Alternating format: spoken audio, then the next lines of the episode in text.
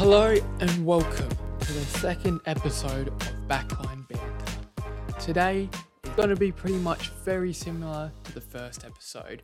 We're going to have a Premier League summary, a Liverpool experience, the Deep Darwin dive, and we've also got a top 10 list as well. And we also will have a blind ranking at the end of it. So, without further ado, let's just jump straight into it.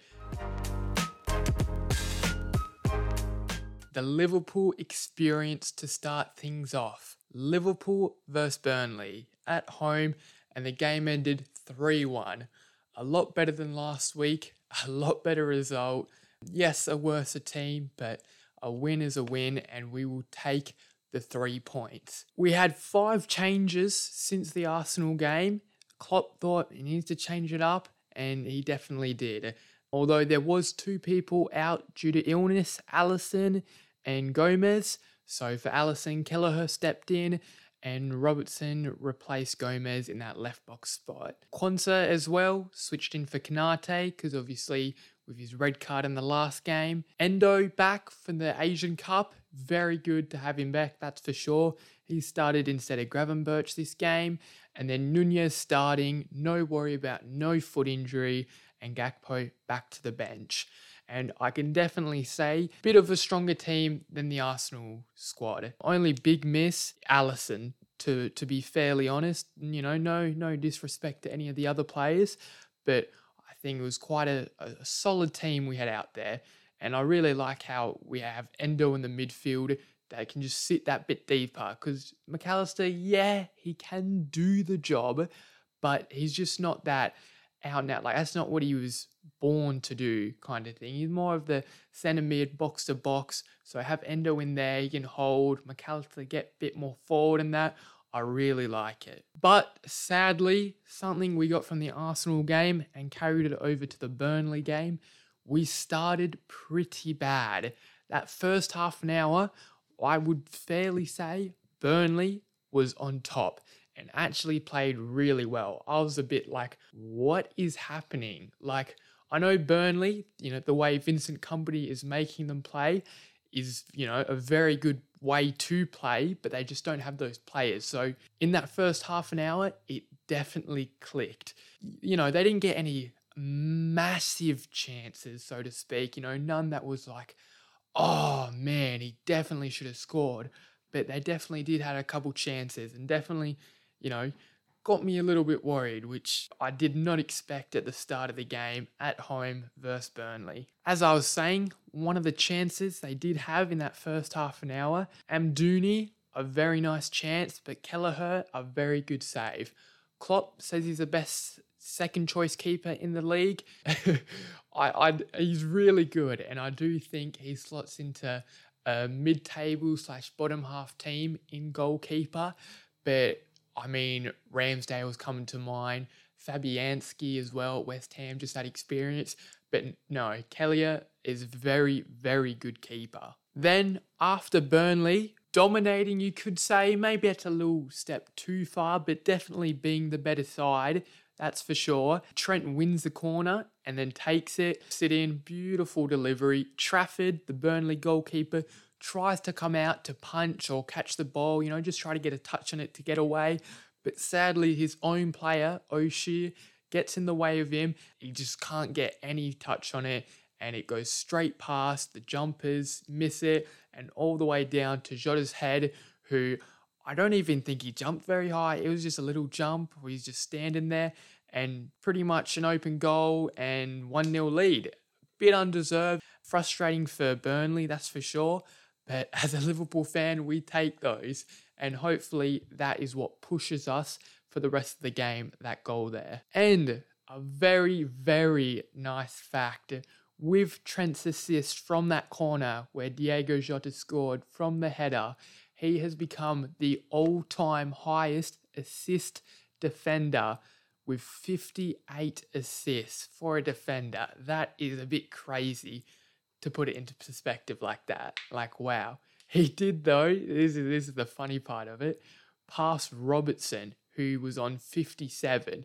So they were on equal, both of all time. And with that one, Trent just goes above him. Um, I'll look forward to the future games ahead and see them two battle and attack. And, you know, I'm sure if he Robertson gets a chance to assist, you know, Trent will be like, yeah, I really hope he, you know, he gets it, you know, and so and so. But I'm sure they've got that friendly banter, you know, in the dressing room before the game, after the game, like, hey, I've got one more assist than you, you know, not trying to say anything of that. And, you know, them trying to, they'll push themselves um, to be better players and make better balls into the box, better runs forwards. Um, but also never forgetting they still have that defensive job. Then Liverpool finding their way back a little bit, playing to how they usually should be, not at the highest level, but you know, Liverpool doing the job after they scored their goal, but right before half time. And I was really looking forward to half time. Like I said last week in the Arsenal game, that when we come in and we haven't had the best performance, Klopp gets the team going. He gets his team talk in, and the players really come out flying that second half. And I was thinking 1 0 up, you know, yes, good, but Klopp and I think all the players know that that's not their best, and they're not very happy with how they played in that first half. So they wanted to, you know, just finish 1 0, but that doesn't happen. Robertson tackles Ramsey right at the end. He takes it out for a corner for Burnley. Brownhill takes it and, you know, it's just a nice delivery straight on O'Shea head, who does a very, very tidy headed finish. A lot of power, top right corner. Kelleher, no chance to save it. And Burnley make it 1 1. Fair play to them. Like, to be honest, they deserve it. A draw at half time, they deserve it. Maybe they should even be in front. But that's how the game goes sometimes. Not good news though to start off the second half as Trent gets subbed off for Harvey Elliott due to what I saw and what I've heard a knee injury that the same one that he got a week back that kept him out of a couple games. And uh, I mean, you know, again, no disrespect to Burnley, but we don't need to risk him, and we got a lot of big games coming up.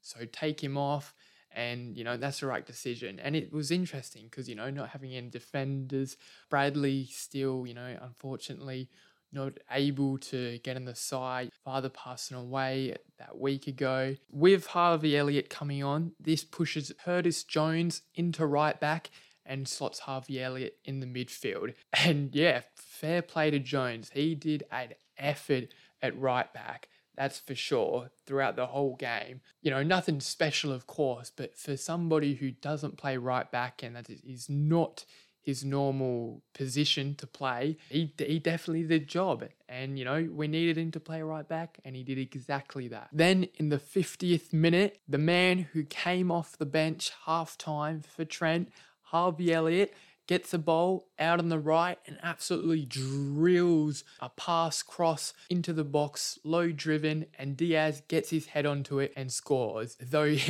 Diaz, not a lot of celebrations. I think he thought he was offside, and to be honest, I thought he was too. You know, I saw the goal in, oh, you know, yeah.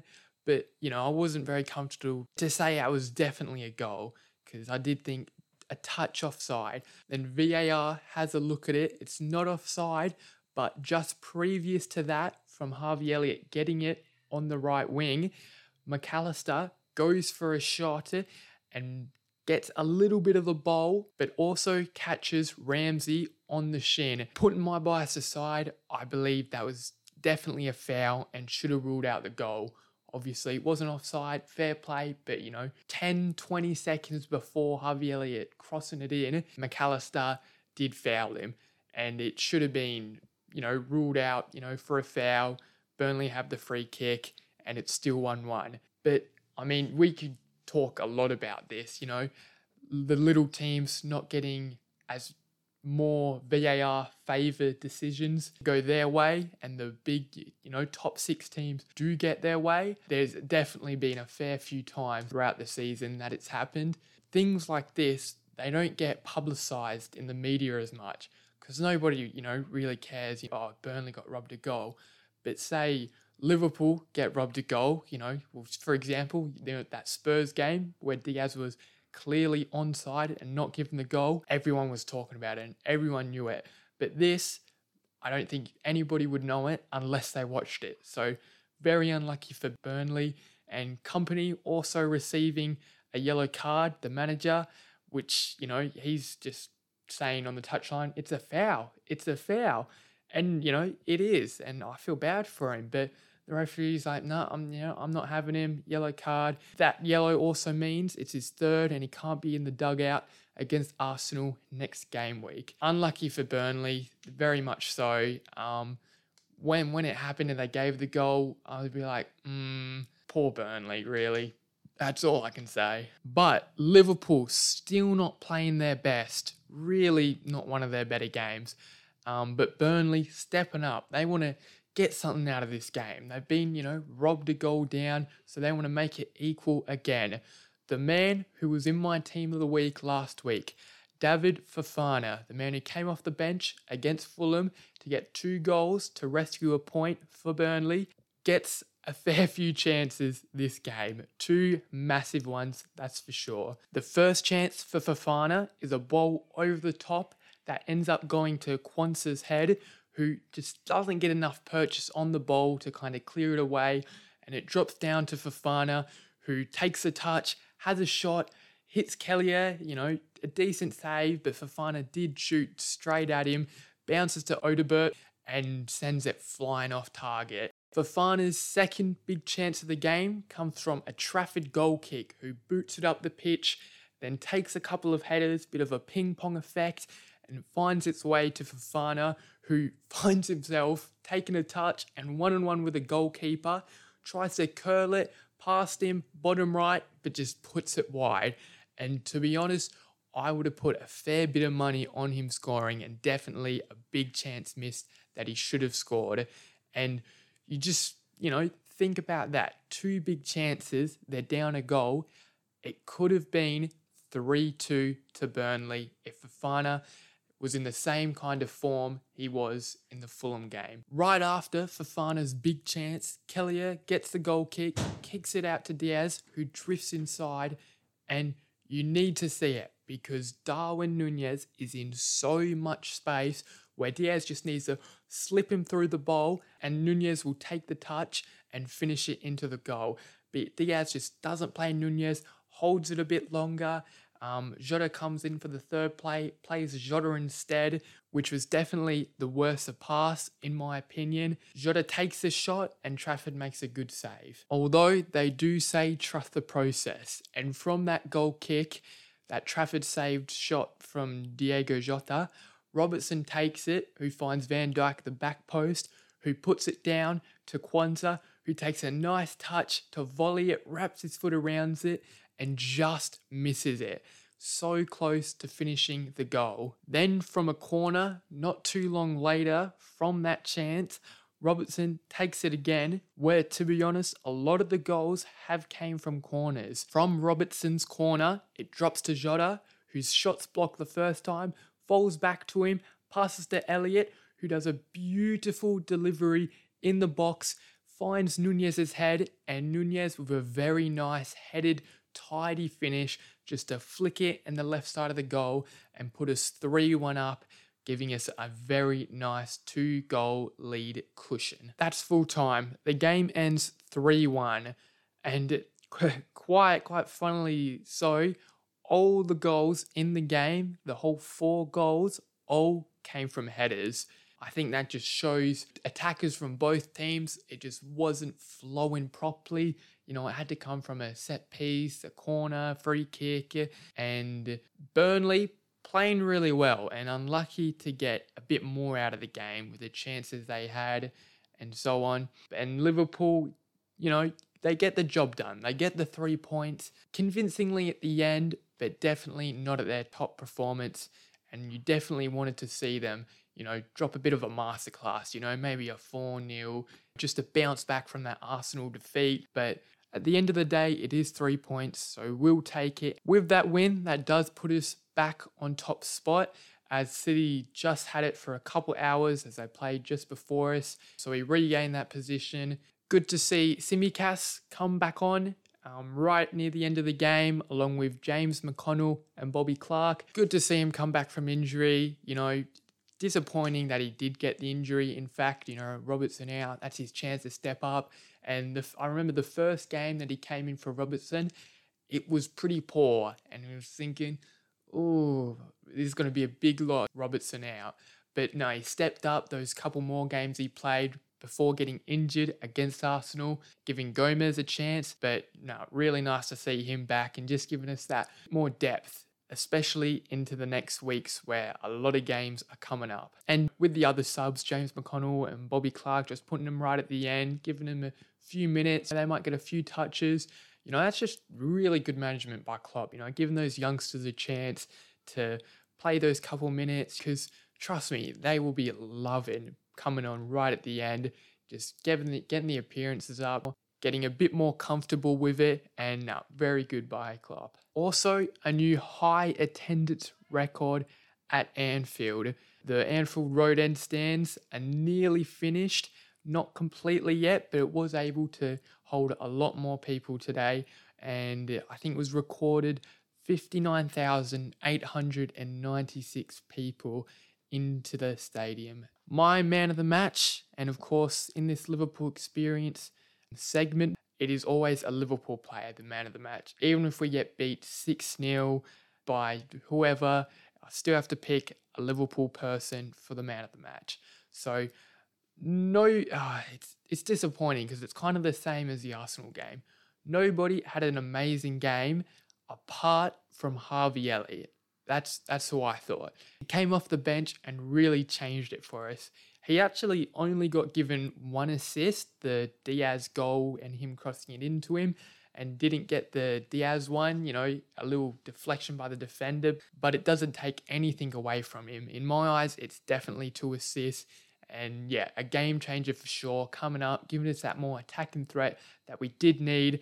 And fair play to him. Good on him. The deep Darwin dive. Again, same with the Liverpool experience. So much better than last week. Played a whole game, got the win, and you know, spirits are high, that's for sure. Um, obviously, like I was saying in the Liverpool experience, wasn't our best performance. Three points are three points at the end of the day. So, Darwin Nunez played the whole game, got one goal for Nunez, three chances created. Out of those three, one big chance, five shots, two of them blocked, two on target, and one off target. He got 45 touches and also a yellow card. The only real chance he had in the first half was the one that did get called back for offside, but he was out on the right and tried to put in a cross. The ball was bouncing a bit and just didn't get a very good connection to it and just didn't find any players, but didn't matter because he was offside. But you know, just to say that was onside, he should have done should have connected the ball a bit better. Another chance, but gets called back for offside. This is the second half, just before he gets his goal. Um, Robertson puts it across to Nunez, who just gets, you know, that little tiny touch just to try and guide it to the far post. But Trafford, you know, just makes a nice, good save to stop it from going in. And that's the problem, but also the positive of Darwin Nunez that he is so quick. So he can split the line and get past the defenders, you know, burst through to get that through ball because of his speed. But then in sometimes because he is so quick, it just makes it that little bit, you know, one foot offside and, you know, ruins the chance for him and the team. But I would rather him make that run and maybe be offside than trying to hold a little bit and not get into the ball or the defender, you know, kind of holding him to not get the ball. So, you know, he just needs to keep playing it. And those chances when he is onside is good chances. Darwin Nunez's goal that he scored, I already talked about a little bit, but oh mate, I'm I'm always so happy when Liverpool score, but when Darwin Nunez scores, it's just that, you know, bit extra because he is such a good player. He has such quality, such good high potential. It's just that final product that he's gotten a lot better this season. You know, last season, you, you, you saw that he, he is a player. This season, you've seen, yeah, he is a player. And you just think, Like he's on, I'm pretty sure, 11 goals and 11 assists or 12 goals, 11 assists, something like that. And you think of all the chances he has missed. Just think, for example, that Chelsea game where he hit the woodwork four times in a single match, a new record. So he's so close to that finished product and he's getting a lot better. Like I say, just imagine when he gets there because wow, what a player. But at the moment, still in good form, and it's good to see him pop up and, and get a goal. But like I have been saying, it's just that last final product right at the end of the game. Obviously, we have already won. It is like the 93rd minute. Burnley, no chance, but he does get a chance. Endo gets the ball given to him and he just does a first time hit over the top, which, you know, Darwin, like I was saying, with his speed, just sprints to the ball. Defender nowhere near him, takes a beautiful touch to set him up, but then for his shot, he just kind of toe pokes it and kicks it straight into the keeper instead of, you know, maybe side foot and curling it. You know, yes, it's at the end of the game, tired legs, but those are the ones where, you know, the difference between Nunez and Haaland. Those chances at the end, he's going to score, boost his stats, and make the team overall performance look even better. And once, again, once Nunez gets that, wow. But yeah, sadly, he should have got a brace from that chance there, but he didn't. Game's a game. We get three points. If I had to rate him out of 10, I would probably give him a solid 7 out of 10. A decent performance. Um, definitely not his best, definitely not his worst, but very good. And I look forward to seeing next week against Brentford. A bit of a talking point too here because, you know, after the Liverpool games, I usually will watch a fair few of the interviews of the games after. And something that came up in both of Klopp's interview, the one right after the game, and then, you know, his proper sit down one, is the blue card, which this is where, well, you've probably heard about it, but this is where you might get it instead of a yellow for dissent, you get a blue card. And, you know, just like Sunday League, it's a sin bin. You know, you have to sit out for 10 minutes. Until that 10 minutes is up, you can come onto the pitch and your team has to play with 10 men in those 10 minutes that you get sin binned off. So, pretty much like a red card, but only for 10 minutes. Jurgen Klopp thinks it would have been like the Wild West if there were blue cards. And by, you know, the tone of his speaking and his attitude, it definitely, you know, seems like he thinks it is not a good idea to bring into the Premier League. Same thing with Ange Postecoglou. He thinks it is going to destroy football if it comes in, which big words from, you know, very highly respected managers. What's my opinion? I think I think it's a bit silly. Like we don't need to make the game more complex. You know, we've already got things like yellow cards that you get, you know, for dissent, for, you know, borderline red cards. You know, you got yellow. I think you don't need to add another thing into the game, you know, another chance for referees to make a mistake and people be upset with their decision. But I do think maybe they should trial it. Maybe not in the FA Cup and definitely not in the Premier League, but maybe in a bit lower league and a lower cup. You know, maybe League Two, see how it goes, you know, make a good assessment on it, and then think maybe should we bring it up a little bit higher and see how it goes and so on. Because, um, you know, you never know until you try it. But overall, I don't think it's the wine. Back to the Premier League summary. Well, I say back because I do count the Liverpool experience as kind of a part of it, even though it goes for a lot longer and it's a lot more in depth, you could say. But Man City at home, 2 0 versus Everton.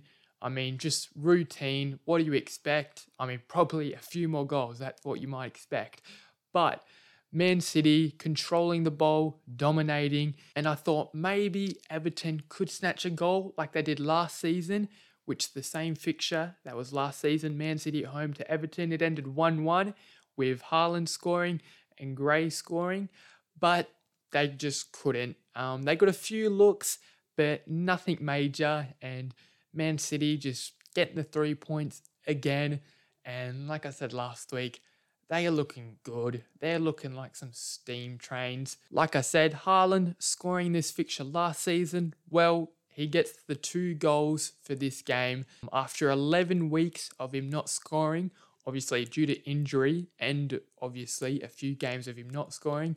He gets two goals, gets himself back to the score sheet. In the first half, Doku created some good chances from, you know, his his play on the wing, beating his man and then whipping it a ball, but just nothing really came to it in the end and, you know, just couldn't get that final touch on it. And I will actually touch on Doku at the moment because what a player. Like I did hear of him before him coming to Man City. Um, you know, coming from R- Rennes or Rennes, however you say it. But that is only to due to FIFA, to be completely honest. Yeah, I just know, you know, fast winger. And I thought him going to City, like, yeah, you know, good, give him some nice squad depth. Um, but I didn't think he was going to be this good, you know, this good dribbling past players and then the his final product with the cross, even his shooting as well, you know, cutting in. Wow, what a player and just a really good bit of business for Man City. In the second half, De Bruyne did not start that game, you know, just to rest him. He is coming back from injury. Um, and Walker also coming on in the 57th minute gives them a bit of fresh legs going forwards and a bit more of ability. You know, sorry to say to Matheus Nunes and Akanji, but just that bit of extra thing they needed to get those goals. And in the 70th minute, oh, Man City not scoring too late, but you know, they get there in the end. Alvarez takes a corner. It's headed by Dias, hits an Everton player, and bounces to Haaland, who just first time volleys it past Pickford. Very routine of what you expect from Haaland. Although it has been a 77 day goal drought for him, it was coming eventually. And you would have thought Brentford game, he would have scored, but this one, definitely, and he has. Then about 12 minutes later, Everton play their best bit of football in the whole game playing those passes, getting forward, nothing there, playing it back. And they were looking pretty good to be honest. They were looking like City, but Everton. It was it was looking really nice. But what makes Man City so good at it and other teams not able to do it, they can't hold on to it that bit longer and they can't get that final product from it. So Ake manages to get a tackle in and keeps the ball, then plays it to KDB, who just puts a routine through ball through to Haaland, which you would have seen so many times last season. And Haaland finding himself one on one with the young Jarrad Branthwaite, who I had my team of the week and I bigged up, you know, good inspirational young talent. But Haaland just bodies him. I mean, to be honest, I had a fair few looks at this because, to be honest, Haaland hardly touches him. Obviously, no it's a foul. I'm not saying that, but it's legit the tiniest touch uh, to, you know, just nudge him off and just makes it a 1v1 with Haaland and Pickford, which he just puts it straight past him. But obviously, you know, Haaland and Branthwaite going so quick, a little touch can just push you off balance. And that is exactly what happened. Haaland gets his brace and wraps up the three points for City. Good thing for City fans too, a clean sheet, something which quite surprising hasn't happened a lot this season. This is only their sixth clean sheet for the season. Usually a lot more tidy defensively, but they've just been leaking a few goals lately. But not today, they do indeed get the clean sheet. Although City did win, just like Liverpool, teams, when they are at such high level and they're playing those a bit lower teams, sometimes they find it quite difficult to play to their normal high expectation levels, like they expect to play against an Arsenal or Tottenham, you know, a top team. But as I've said a few times, at the end of the day, it's three points. They're going to take it. Next game, we have Forest 2, Newcastle 3. Right at the start of the game, four minutes in, Forest get a massive chance.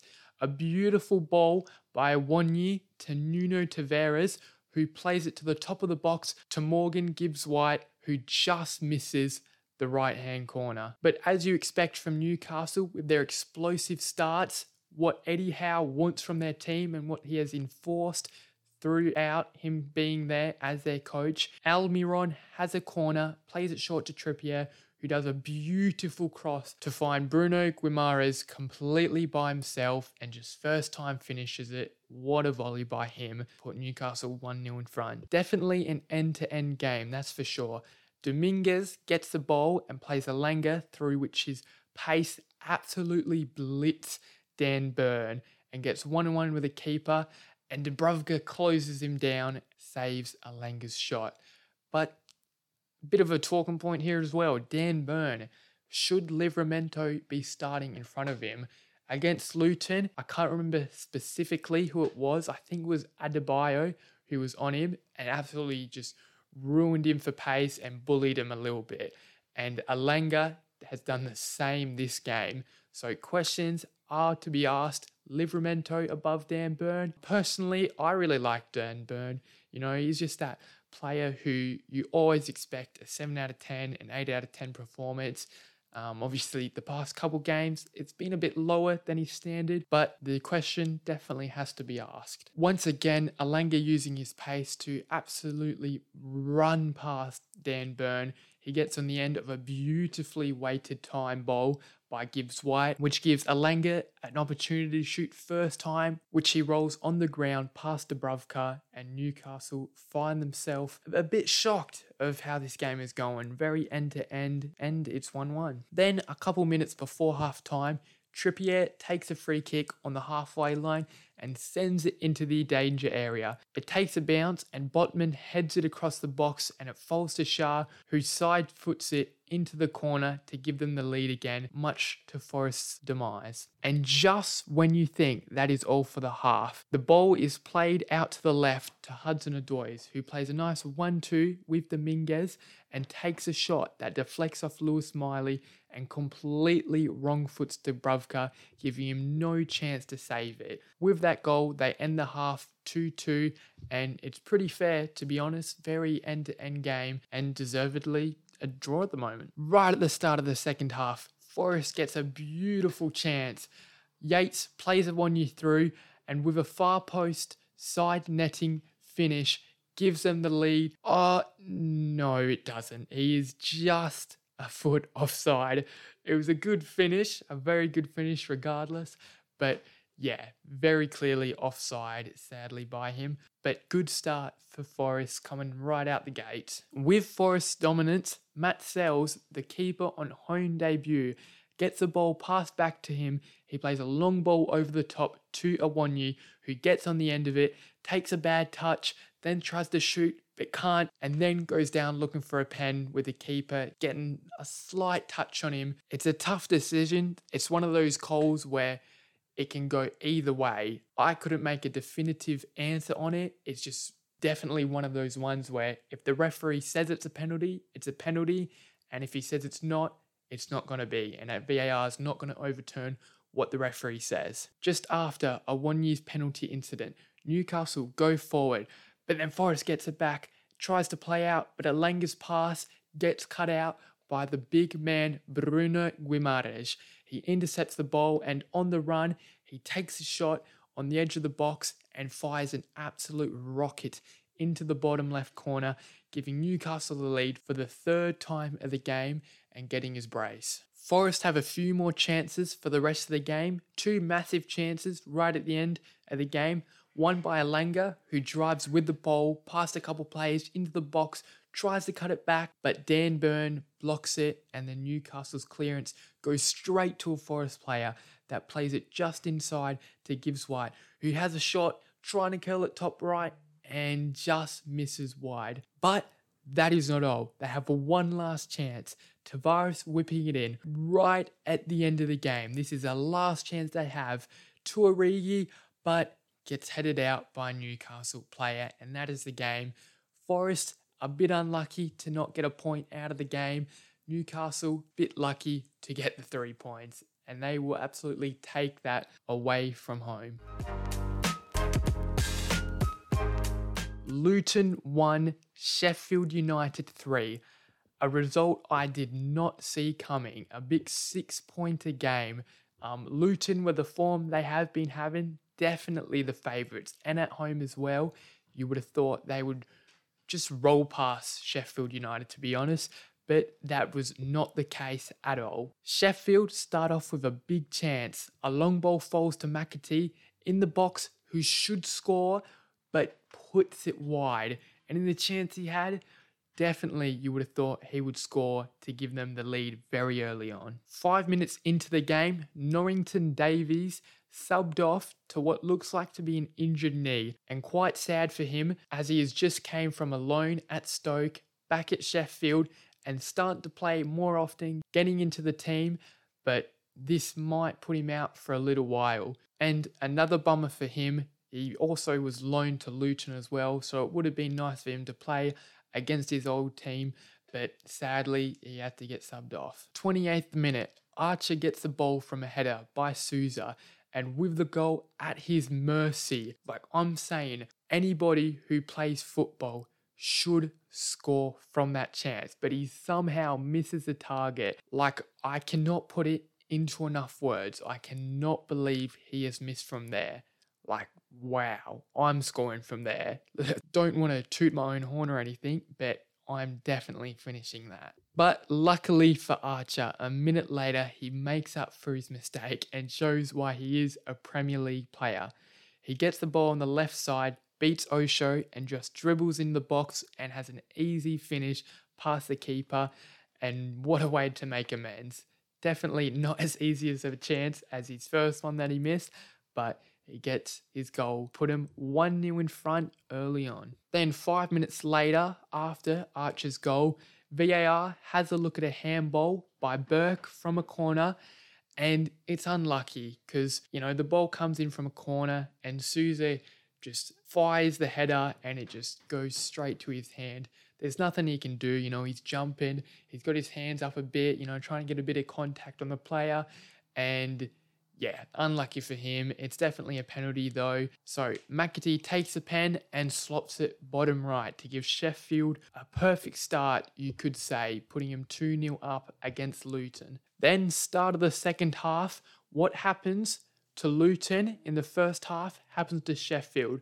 Adebayo from a corner headers the ball and hits Souza's arm. The man who headed it into Burke's arm is on the other end of it and gives away a pen. So Morris takes it and scores it. He puts it bottom right, just like he did the two times last week. Obviously, only one of them counting, as one of them the referee wasn't ready. But Luton doing exactly what they needed in the second half, getting the first goal to put him back into it. Then in the 70th minute, Souza wins the ball, plays it to Archer, who drives with it. Osho takes him, Osho tackles him, but it's a bit of a mess. Goes to Osborn, who plays it to the man who started it, Souza, who takes a touch and rifles it far post into the goal straight past Kaminski and giving them their two goal lead back. Near the end of the game, Luton have a nice chance, you know, a few neat little touches. Townsend whips the ball to Woodrow, who headers it across to Adebayo, but he just can't get it, and Foderingham claims it before he gets a chance. So it ends 3 1 to Sheffield United away from home.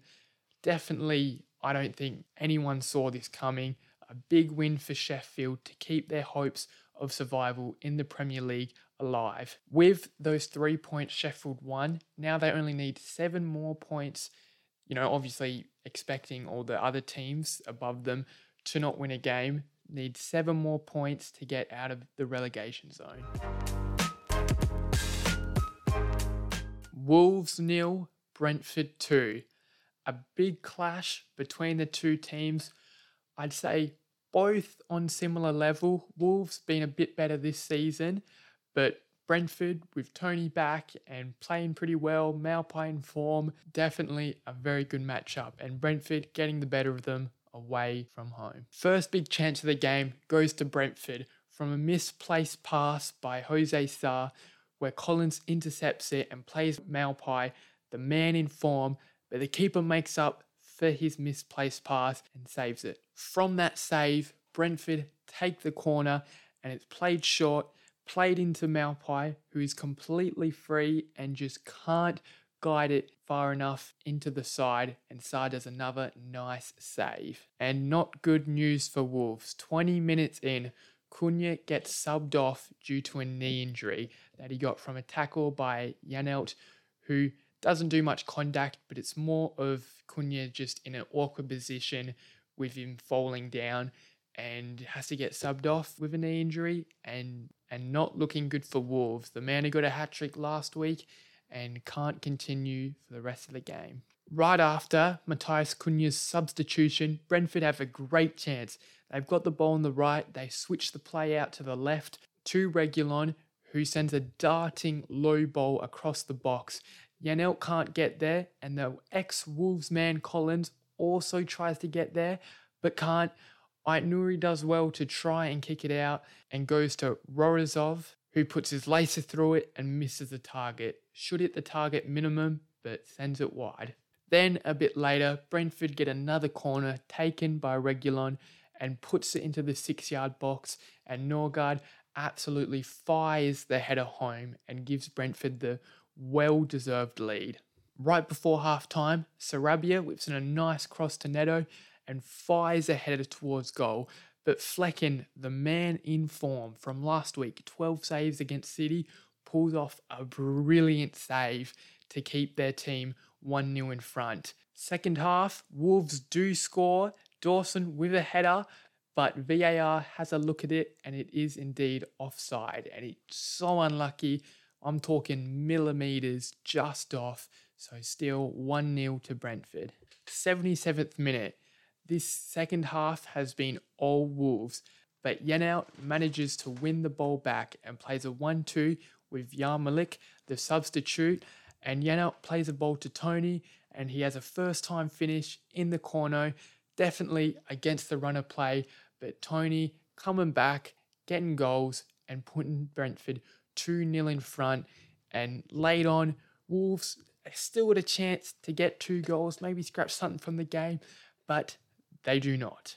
With the win for Brentford, they're definitely looking good with Toney back, Maupay in form, like I have been saying. They're now six points clear from the relegation zone.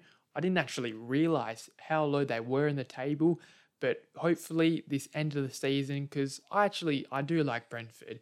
They're a good team, and I really like Ivan Toney. Um, they get in their form and finish the season well. Spurs 2, Brighton 1. Right near the start of the game, 15 minutes in, Brighton have the ball in the box. A couple of short passes, it gets to Welbeck, and Van de Ven just tries to get the ball, but gets his foot instead, and Brighton get a penalty, which Pascal Gross steps up to takes it and puts it to the left and scores. A good start for Brighton. A few minutes later, though, Richarlison gets played the ball in by Maddison and is one on one with the keeper, but still makes a good save. And Werner can't produce a good enough shot from the rebound. Spurs looking a lot more of an attacking threat now, with Richarlison playing in Maddison, who takes a shot out of the box and doesn't miss by much. Just like the Forest Newcastle game, this is a very end to end game with very two good teams. Then in the second half, Spurs starting to dominate. Uh, Kulusevski gets the ball on the right side, halfway between the 18 yard box and the halfway line, who plays a nice through ball to Pape Sarr, who came back from the AFCON, tries to cut it back, but Dunk just gets a touch on it, makes the ball hit onto the post, bounces back to Sarr, who finds himself with a nice, easy open goal finish as the keeper still came out expecting, you know, the cutback, trying to stop it. But with Dunk's touch, which unluckily for Dunk hits the post instead of going out, but also could say lucky for him not scoring an own goal. Right after that goal by Brighton, Spurs need something to come back. So they sub on Son, coming back from the Asian Cup to give him that more attacking threat, and they definitely need it. And what do you know? Richarlison plays Son on the left right at the end of the game, 96th minute. Son plays a nice low cross, finds Brennan Johnson at the end of the box and he taps it in to score and win them the game 2 1. A bit unlucky for Brighton, just can't hold on, but it just shows how much Son means to the Spurs team and they've definitely missed him when he's been off to the Asian Cup. Spurs now seven points off the top, sitting fourth. In my opinion, definitely no chance to win the league, but they've looked good this season. Ange Postecoglou coming in, implying his way of playing football and looking very decent. Fulham 3, Bournemouth 1. Fulham actually haven't been Bournemouth since April 2019. So a few years, and you'd think, you know, them both being Premier League, playing each other a fair few times, that they would have done the job. But this time, good on them, they did the job. Um, just before the game started, Bournemouth was on 27 points and Fulham was on 26. So with that win, it put them ahead by two points. Five minutes in, Fulham's five minutes in, Fulham score thanks to Decordova-Reid. Fulham had an attack. Muniz crossed the ball along the ground, and Bournemouth's Cook intercepts it, looks up to play the ball, and just slips. And with Bobby right in front of him, just takes the ball and shoots it right in the corner. A gift for Fulham to give them the early lead. Four minutes later, though, Willian has the ball on the left, does a nice 1 2 with Cairney, and sprints to receive that 2 in a good position, shoots, but Neto makes a fabulous save to keep it from crossing the line. And I actually want to touch on Willian for a second. He is 37, and after his bad spell at Arsenal, I thought his Premier League career was over. Him moving to the Brazilian league with the Corinthians I thought, yeah, I'm never seeing him in the Prem. You know, he was good for Chelsea, but stank the gaff up at Arsenal. But since coming to Fulham, he has been very well. A good decision by Fulham for getting him back in the Prem as he is doing masters down that left hand side. And just when Bournemouth are getting themselves back in the game, Willian, the man I was just speaking about, whips in the ball to the back post to Decordova-Reid, who headers it across, and Muniz is able to get a toe on it and score. Absolute striker instinct. I think there was a bit of lack of communication by Neto and Zar. this, this is a tough one to, to pronounce. And Zabarnyi, the Bournemouth centre back. I don't know if I said that right, but apologies. Um, they kind of just left it for each other.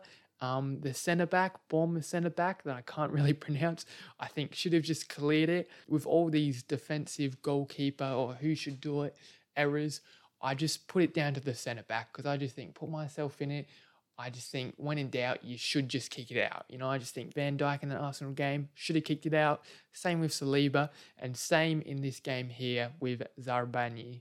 Start of the second half, Fulham opposes such a threat down the wing with Reid and Willian, Robertson and Castagne, which leads straight into the second half, where Fulham started where they finished off, with Willian cutting inside, taking a shot, but a good save by Neto again. But good news for Bournemouth, they get the goal they need to get themselves back in the game a corner from Tavernier finds Dominic Solanke back post, who puts it down to Senesi, who takes a nice touch, has a spin, and smashes it into the net to give Bournemouth a bit of hope to getting something out of this game. But that hope is taken away straight away. They say responses are key, you've got to bounce back after conceding, and that is what Fulham did. Cairney gets the ball on the left and drives with it and cuts in, but passes it back out to Willian, who plays a nice cross past all the Bournemouth defender to find Muniz back post, who has a volley and rifles it into the top of the net right after Bournemouth scores to make it 2 1 to give them that hope I just said back into the game. But Bournemouth take it away, they rip it away and make it 3 1. Bournemouth try to fight back into the game. They have so many shots.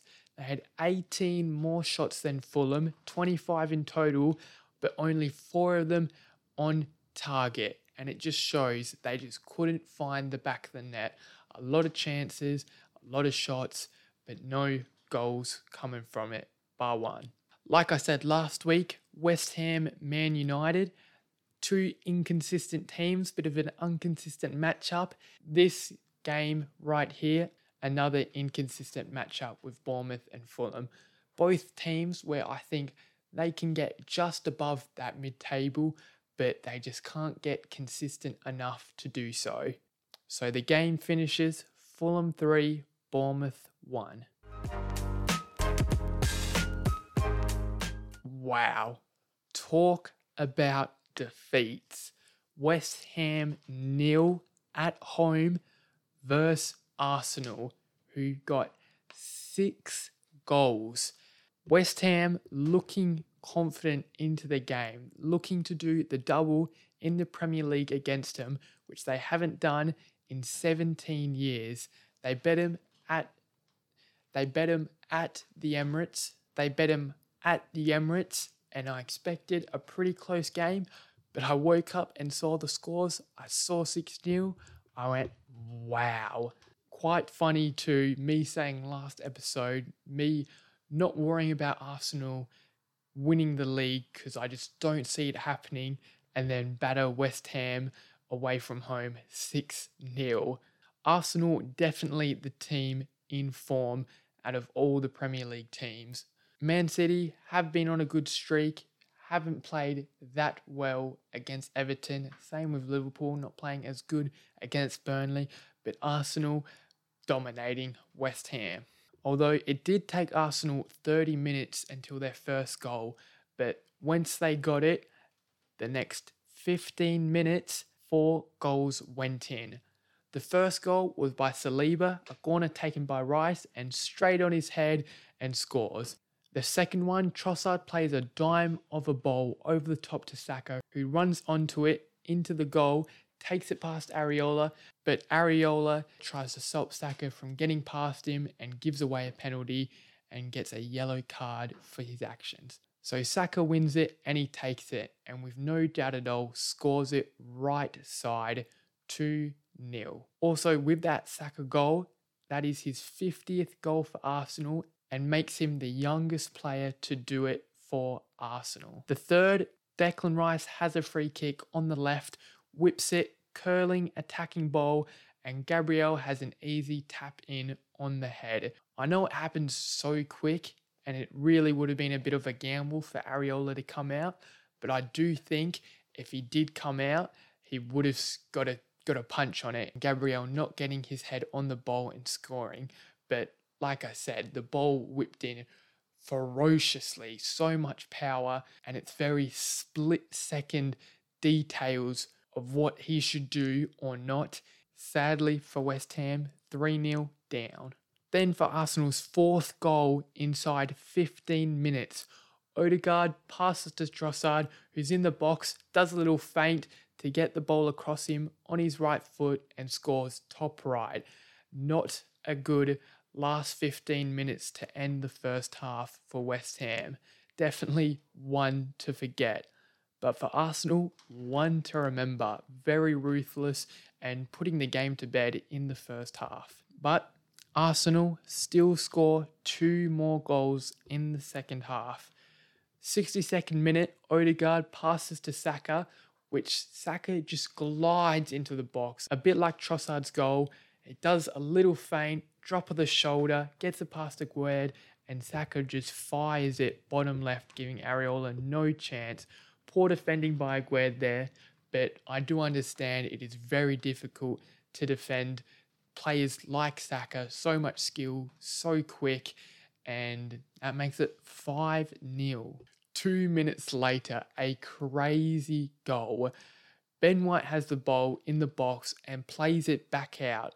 Odegaard and Trossard, similar distance away from the ball, both leave it for each other, so neither Odegaard or Trossard gets the ball, but Declan Rice is running onto it, the ex West Ham player, and scores an absolute stunner from well outside the box. Wow, what a finish! He got booed at the start of the game and showed everyone why he's worth more than a hundred million dollars. He ends up with the game getting two assists and a goal. What a statement made by Arsenal after beating the big boys on top Liverpool and continuing their very good form by thrashing West Ham six goals to nil. Palace 1, Chelsea 3. This was one of the games I watched, as for my time, just as last week for Man City Brentford. This game, Palace v Chelsea, started at 7 in the morning. So it's a nice time for me. I can get up and watch it while I'm getting ready for school. And the first half, Chelsea was very dominant in possession, but they were just unable to get shots away. They only finished with one shot, I'm pretty sure, at the end of the first half, and it was off target to Palace's seven shots as they would counter attack when they get the ball, and it worked for them, finishing the first half with them 1 0 up with a beautiful goal by Lerma. Put the laces through it outside the box, top right finish. That is what you like to see. But Chelsea start the half off well with Gallagher scoring early on with a nice cutback by Gusto. Chelsea then proceed to dominate the second half. Palace have some chances, but not a lot. And Chelsea keep trying to get that goal, that breakthrough goal to put them ahead of Palace. And it's quite funny because I had to stop watching the game around the 75th minute to go to school. And during it, you know, after the after the game was finished, I looked at the scores and I was like, "Oh, what do I reckon it will be?" And I thought, to be honest, I reckon it will stay 1 1. And I look at it and I see 3 1. Wow. Two late, late on goals to win it for Chelsea. Another goal by the man Gallagher to put him in front. A nice finish outside the box.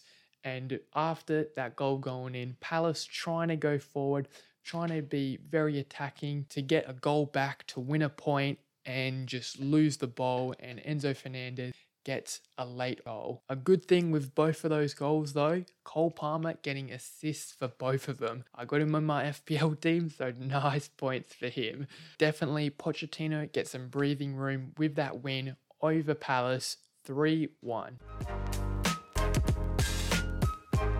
The final game for the Premier League summary Aston Villa 1, Man United 2. Very good win for Man United. Rasmus Højlund getting a goal early on, assisted by Harry Maguire. In the second half, 67th minute, Douglas Luiz scores.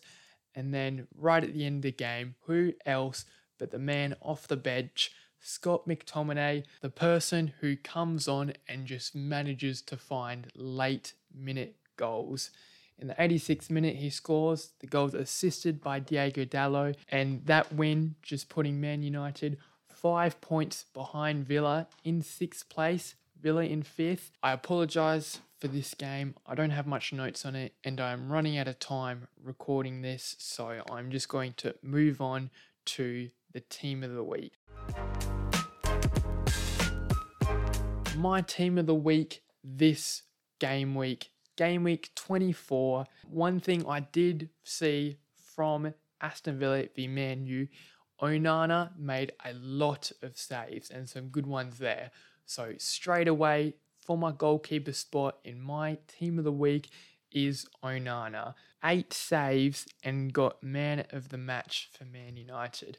Well, at least on FotMob anyway, because that's where I look at uh, all my stats. The formation I am running to is a bit of a bit, bit of a tricky one. I've got a bit of a three four three. A lot of midfielders did well this game week, I thought, so I needed to put them in, and that is a formation to fit him in. So the three defenders, the three centre backs I have put in is Saliba, Gabriel, and Collins.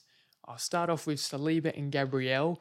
I mean, clean sheet, a big 6 0 win. I mean, they didn't have to do a lot of defending, but when they did, very solid, both with a goal, so they deserve to be in my team of the week. The other centre back, Collins, well deserved, very solid, a clean sheet against his former team. You know, Brentford going to Wolves' place and not conceding, and it was a thanks to obviously their whole back line, but Collins in particular, I thought played really well. Then in my midfield. Now, I'm not going to put positions, so to say, on them. You know, somebody stay in the middle, somebody stay in the right. I'm I would just say, you know, because I'm the you know the manager of this team, you could say me picking the plays. I would just say you're the midfield four. Talk with each other of who's playing where. Just you know, shift along the pitch, move and switch positions with one another, and make a very really fluent midfield. So the first one, I have Declan Rice. Again, another person against his former team, playing really well. A goal, an absolutely stunning goal, and two assists. The next midfielder, Souza, managing to get a goal against Luton in their win against Sheffield. A very big win for Sheffield in that game. And I thought he played particularly well.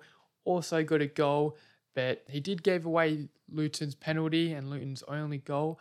But I thought he was that midfield player who really linked the game together. The final two midfielders I have in my team is Bruno Guimaraes and Gallagher, both with two goals, both playing really well. Again, linking the passes, doing what midfielders should do, and especially them two, slightly more attacking. Obviously, Gallagher more attack. Obviously, Gallagher more attacking than Bruno Guimaraes, as he just has that bit more freedom. But two goals for the both of them to guide their teams, four wins, so very deserved places in my team of the week. For my forward line, I have got Harvey Elliott right wing. And I know what you might say. Oh, he only played half the game, you know, only came on the second half. How can you put him in? Well, he got two assists, well, only got given one, but in my eyes, two assists, and really changed the game for Liverpool. I think if he wasn't on, then we could have been struggling big time to find the goals to put us in front. And yeah, really just change the dynamic and the attacking threat for us. In at the left wing, I have Willian. He only managed to get an assist in the game, but he was a danger threat throughout the whole game.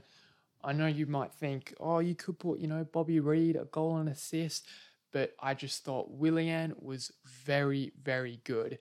You know, same with someone like Barkley. Always plays well, but doesn't get that golden assist. But this game, especially, I thought Willian played very well and deservedly gets into my team of the week in at left wing. Then, in my striker spot, who else but Erling Haaland? Hasn't scored in a while, got a brace against Everton to give Man City the three points, and yeah, there's not much else to say. Two goals, played very solidly. When he got his chance, he took it. So that is my team of the week. I will run through it again. Goalkeeper, Onana. My three centre backs, I have Saliba, Gabriel, and Collins. My midfield four, Rice, Souza, Bruno, and Gallagher. Like I said, very intertwining, switching during the game if they, you know, were to play a game, this team. My forward line, Harvey Elliott right wing, Willian left wing, and Haaland striker. Players I thought a bit unlucky to not make the team. Bukayo Saka, two goals, and if I didn't go for Liverpool, would probably be in there above Harvey Elliott. But I thought Elliott deserved to get that spot on the team of the week for me you know, given Liverpool the win. So what can I say? And I can't have him in two, two, two times in a row. Another player I thought unlucky to not make it. Muniz, two goals in their 3 1 win for Fulham against Bournemouth. But I thought Haaland was better. And for a Fulham player, I thought Willian played exceptional. Nørgaard, a bit unlucky, got the goal for Brentford to put them in front and get him off on the right track against Wolves. But so many midfielders having a good game, and he just couldn't make his way into the team. And that's all we have time for the second episode of Backline Banter. I was going to do my top 10 fullbacks in the Premier League currently and supplied rankings, but I'm running out of time, so I'm going to wrap it up there. Thank you for watching and listening. If you haven't listened to my first episode, I would really appreciate it. But I don't blame you if you didn't, because I do think the second episode is a lot better than the first. But you know, got, got to put in the foundation and then go for the next one. But it would be really appreciated if you gave me five stars, did anything you can to help the channel, gave me some feedback as well, what you think, what you like about these segments, maybe, or what I talk about, because constructive criticism is very key for making things better. Anyways, I hope you guys have a good one and peace.